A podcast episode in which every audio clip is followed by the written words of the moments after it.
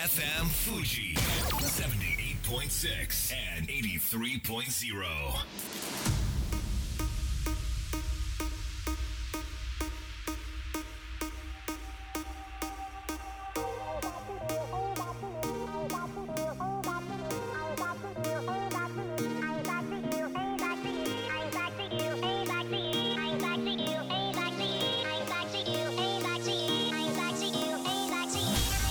月曜夜のひとときいかがお過ごしでしょうか？この番組「みんなのラジオは」自分の故郷を盛り上げたい誰かの役に立ちたいぜひ知ってほしい聞いてほしいそんなたくさんの思いを発信していく番組です。本日で第321回の放送東京代々木のスタジオビビットより生放送でお届けしてまいります。メリークリスマスといってもまあ平日ですから社会人の方はほとんど仕事だったんじゃないかと思いますがケンタッキーフライドチキンのクリスマス期間の売り上げは通常時の3倍だそうです。これは1974年から KFC がクリスマスにはケンタッキーというテレビ CM を打ちまくったそうで、まあ、それで定着したそうです。ちなみにそのサンタクロースの衣装が赤で白ひげのふっくらした大柄なおじいさんというこのイメージ定着させたのは1931年にコカ・コーラ社が作り出した1枚のポスターからだと言われています。大変有名な話ですね。いずれにしてもどうぞ楽しい夜お過ごしください。こんばんは。DJ 西川俊也です。さあ番組の進行はもうお一方。どうも。毎日健康唐揚げ生活有野育です。よろしくお願い申し上げます。よろしくお願い申し上げます。私はあの、はい。クリスマスに、うん自分がプロデュースした揚げ丸っていう唐揚げをはいはいはい。食べまくりました、これどうなんですか？鶏肉を食べる文化かなりあるじゃないですか日本で、はい。唐揚げいくちゃんプロデュース、はい。売り上げとか現時点でどうですか、い。い感い、い感じ？じなんですけど、うん。次の課題としては、はい。私のことを知らない人が、うん。あの唐揚げ揚げ丸美味しいねって言って食べてくれるステージに行きたいなって思ってます。商品力でやってほしいということなんですね、楽しみです。それでは本日もみんなのラジオ元気よくスタートです。FM Fuji. FM Fuji. 78.6 and 83.0. この番組は株式会社フレイマ株式会社ミリアッシュネットショップリオリオ一般社団法人 AB ラボ共同司法書士事務所の提供でお送りします。それでは前半はこちらのコーナーですエミラン K パーティー。韓国通なエミさんと K-POP や韓流情報をリスナーの皆さんとパーティー感覚で楽しもうというコーナーです。エミさんよろしくお願いします。よろしくお願いいたします。では自己紹介からお願いします。よろぶんあにゃせよ。エミムニだ皆さんこんばんは。エミです。韓国のトレンドや K-POP の魅力をお届けします。はい。今日はねクリスマスということで BTS の魅力についてお話しいただけるということなんですね。来ましたとうとう、そうなんです。今日はねうん。世界で一番人気なアイドルボーイズグループと言っても過言ではない BTS の今までの軌跡と魅力についてお話しさせていただきます。はい。でまずはねデビューからを振り返ってみたいと思うんですけれども、うん。BTS を語る上で欠かせない人物あのパン・シヨクさんと言ってねいくちゃんもご存知だと思うんですが、ね。BTS を誕生させたプロデューサーでもともと JYP の作曲プロデューサーで活躍していた方で創業時からね JYP 社長の皆さんがよく知っているパク・ジニョンさんとともにヒット曲をたくさん誕生させてました。でこの2人はね当時ヒットメーカーと呼ばれていてそこからパン・シヨクさんは芸名をヒットマンとしていたんですけれども2005年に JYP から独立してその名前のヒットを取って会社ビッグヒットを立ち上げます。そして2010年に最初の練習生となったのがヒップホップ界では有名だったラップモンスターの RM でした。そこで RM を中中心としたヒップホップボーイズグループを作ろうと計画を立ててオーディションを開催してアングラ界のヒップホップで有名だった SUGA とストリートダンサーとして活躍した j ホップが合流して BTS のデビュー候補が30人から20人10人と絞られて最終と最終的に RM、ジン、シュガー j ホープジミン V ジョングクの7人で2013年6月13日にデビューしました。でねデビューした当時はね学校をテーマにした本当ゴリゴリのヒップホップ楽曲だったのでもう濃いアイラインにねジャラジャラのアクセサリーと今ではだい今とはねだいぶ違うね,、ねえスタイルで社会への不満やね10代の夢や愛を歌うね楽曲だったんですけれどもでその頃はまだまだビッグヒットも小さい事務所だったので音楽番組に出てもフルで歌えなかったりねちょっとなかなか大きな注目を浴びることはなかったんですが彼らの成長や環境の変化に伴ってまたその楽曲やねメッセージも少しずつ変化していってコンセプトも学校から先週にシフトし歌謡年歌の第1弾タイトル曲「I Need You」で2015年5月に韓国の音楽番組で初の1位を獲得して BTS の人気を不動のものとしました。で翌年のね2016年に「FIRE」すごく世界的にね関心を集めてよくあの YouTuber がリアクション動画とか上げてるのありますよね、ありますね。あれがすんごいたくさん上がって世界的にね。でまたあのばあの BTS のね人気に火がついたところで南米ツアーも開催してもう大盛況を収めたんですね。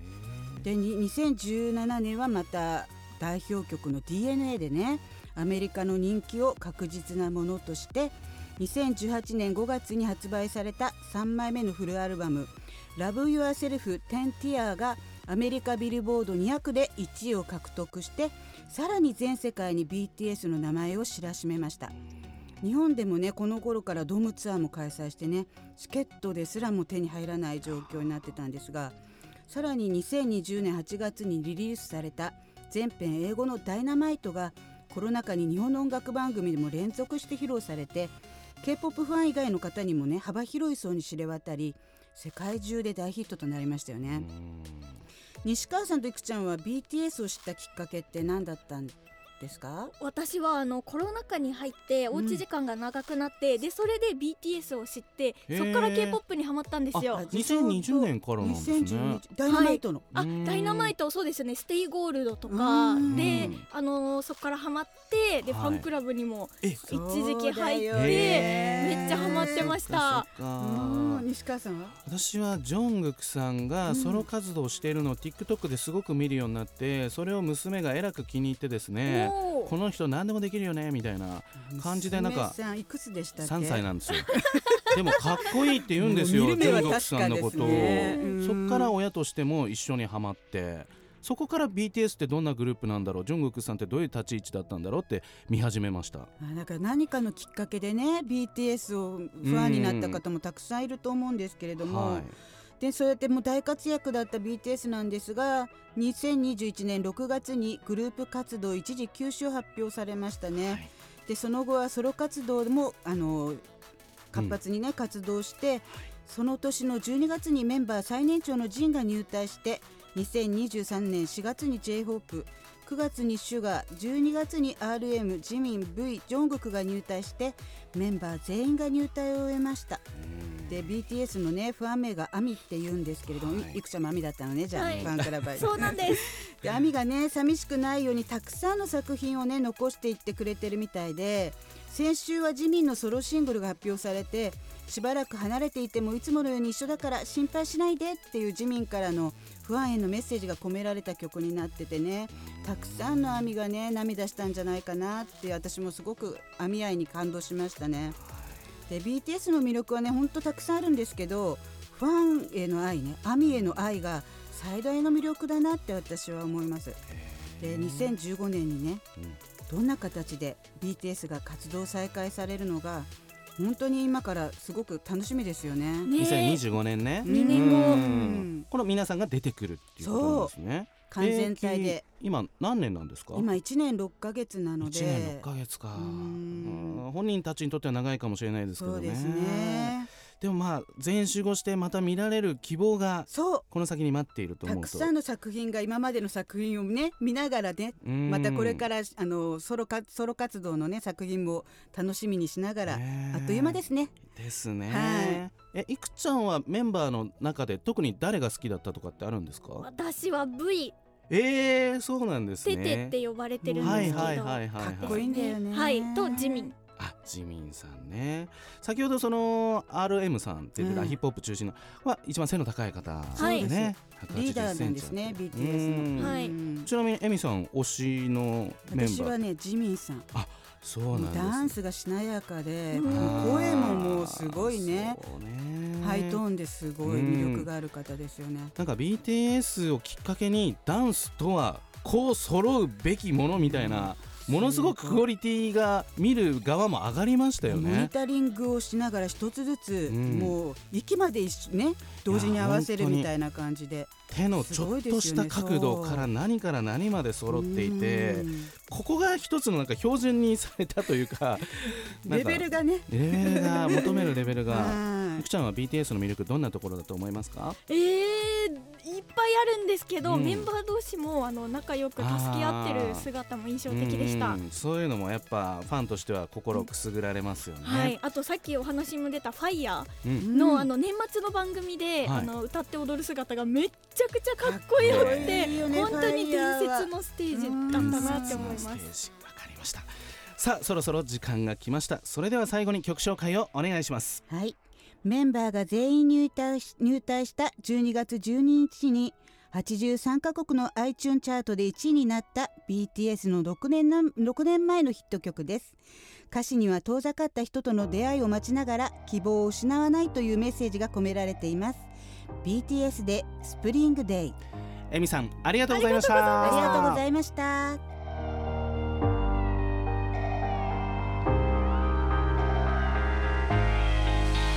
보고 싶다. 이렇게 말하니까 더 보고 싶다. 너의 사진을 보고 있어도 보고 싶다. 너무 약속한 시간. 나는 우리 끝입다 이제 얼굴 한번 보는 것조차 힘들어진 우리가. 여긴 온통 겨울뿐이야. 8월에도 겨울이 와. 마음은 시간에 달려가네. 홀로 남은 지구 반대편까지 가 겨울을 끝내봐. 그리움들이 얼마나 눈치를 내려야 그 봄날이 올까? 공을 떠드는 작은 먼지처럼 작은 먼지처럼. 날리는 눈이 나라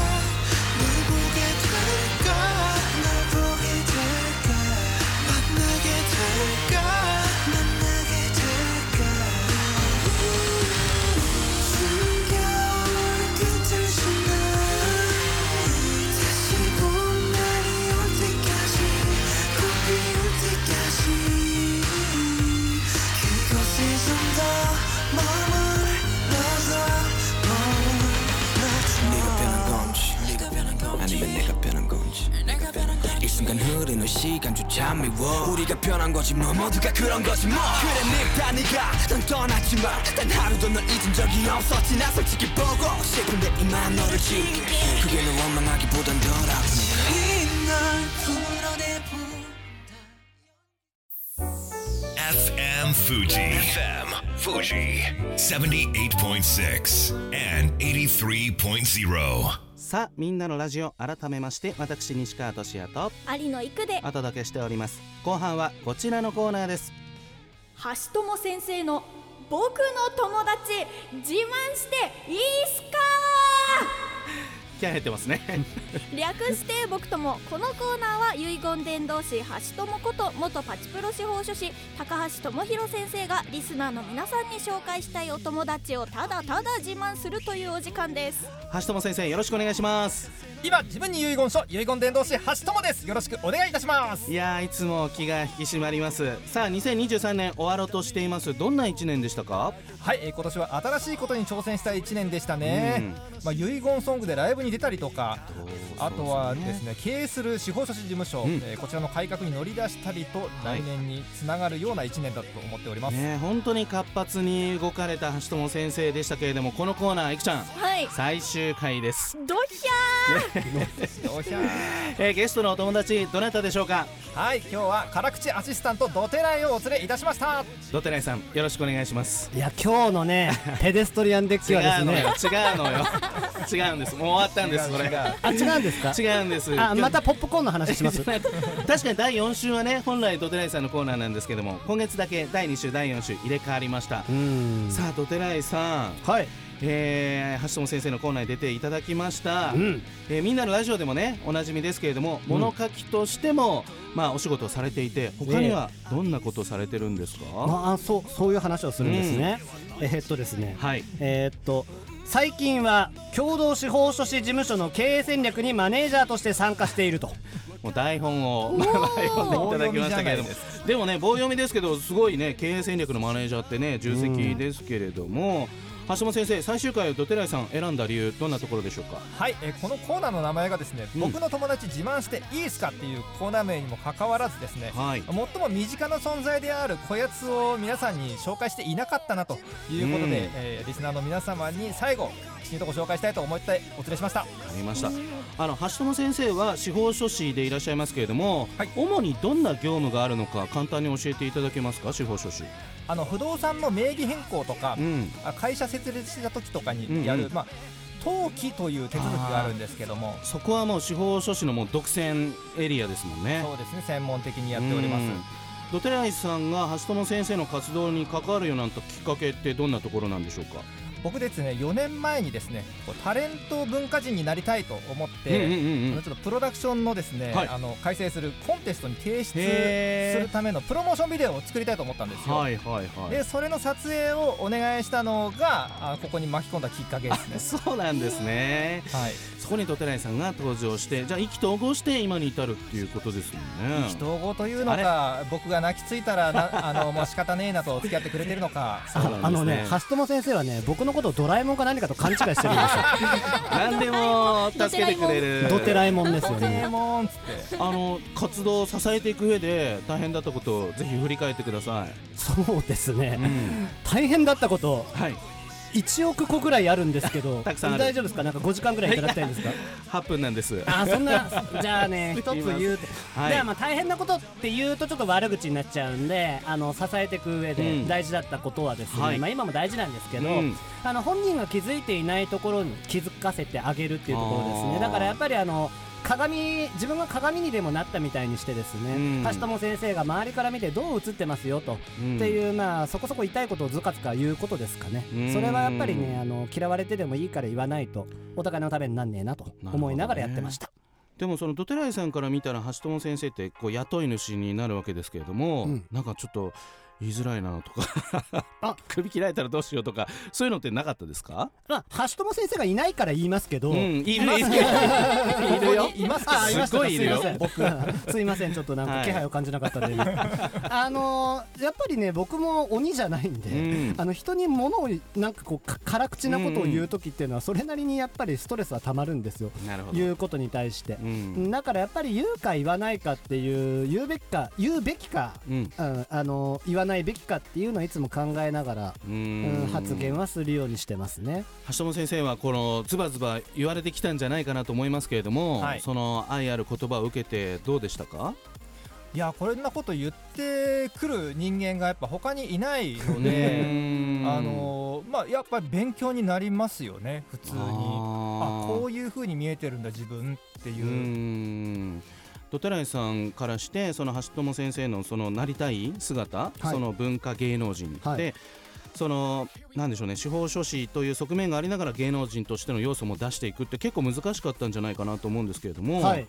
どんなことをイメージしていたんですか、いやもう最初に言われたコンテンツが、うん。あの遺言書じゃなかったんですよ。あれ？違ったんですね。もう言っちゃいますよ。はい。いや僕のコンテンツは、はい。カジュアル仏教マインドセットだとか言い出して。難しいな。そう。でもうどうしてもそれだと、うん。コンテンツが作れねえと、うんうんうん。いうのでももうすごい悩みに悩んで橋友先生なんかないの？って。あんた、あんた本当にやりたいことはカジュアル仏教マインド Z じゃねえだろっていう。そんなわけねえだろ。うん。ななんなんすかって。いろいろと打ち出し方を考えこのたスカスカなコンテンツは。っつってね時間があったんですね。でまあ遺言書の話になったと。あーそこから本気で取り組みが始まったんですね。うん。いくちゃんは二人の関係を見てどんな風に見守ってましたか？バランスめっちゃいいなってまあ確かにね本当になんか M1 とか出た方がいいんじゃないかなっていうくらいねボケとツッコミっていう感じでしたけれども。橋本先生から見てその、まあ、2023年まもなく終わって2024年になりますけれどもこの文化芸能人としての姿が何かこうチェンジしていこうとかって考えてたりするんですか？そうですね。来年はですね、うん。あのまあこの先10年20年先を見据えてこの司法書士の業界、まあ、はい。もしくはうちの事務所といったところですね、うん。えーこれをまあどういうふうに発展させていこうかっていうのを今本気で考えているところでして、はい。将来に向かっての礎になる1年に来年はしたいなと思っております。さあドテライさんは経営戦略のマネージャはい。ーとしての立ち位置があるわけですけれども、うん。その司法書士としてのこう売り上げだったりとかこのなんかチームビルドしていくっていうところでどんなことをこう戦略的に考えているんですか？今は。うーんそうですね。やっぱりその未来をどう描くかっていうのを、うん。まあ、橋友先生にこうの言ってることをねどうはい描いていくかっていうことをちゃんと具体的に言語化していく解像度高くしていく、うん。それの上で設けてやるっていうところですかね。なるほど。司法書士って差別化難しいですか？市場で考えると難しいですね。うん。あのサービス自体はみんな同じなんで。確かにそうですよねこれからのねお二人の活躍がますます楽しみです。二人には2年半このみんなのラジオでお世話になりました。ぜひリスナーの皆さんにメッセージをお願いします。ではドテライさんからお願いします。いや本当はねもっとねなんかこうお便り読みますとかそういうのやりたかったんですけどね、なんかね僕のね考えたコーナーがねそういう感じにならなくてね、まあ、そこはねちょっと心残りなんですけどね。あの中ではねちょっと絡んでくれたリスナーさんもいらっしゃってね、はい。本当にありがとうございました。さあ橋友先生最後お願いしますはいあの中学生の頃ですねラジオに出たいっていうのは僕の夢でもあったので、うん。それが実現できてとても嬉しかったです。この2年間、えーリスナーの皆さん大変お世話になりました。これからもですね、えーみんなのラジオ応援していきたいと思いますので一緒に聞いていきましょう。どうもありがとうございました。橋友先生ドテライさんありがとうございました。ありがとうございました。それでは素敵な年末年始をまた来年。2024年のみんなのラジオは1月8日からとなりますこの番組は有限会社東音楽器足立センター柴田ホーム会計事務所一般社団法人障害健康社会推進機構ドテライド以上の提供でお送りしました。最後だと分かった。でも言いたかった。君が好きだ。トのように浮かぶ思い出に涙流した。健やかなる時も心やめる時も励ましてくれたしいつだって味方でいてくれた。勘違いした僕は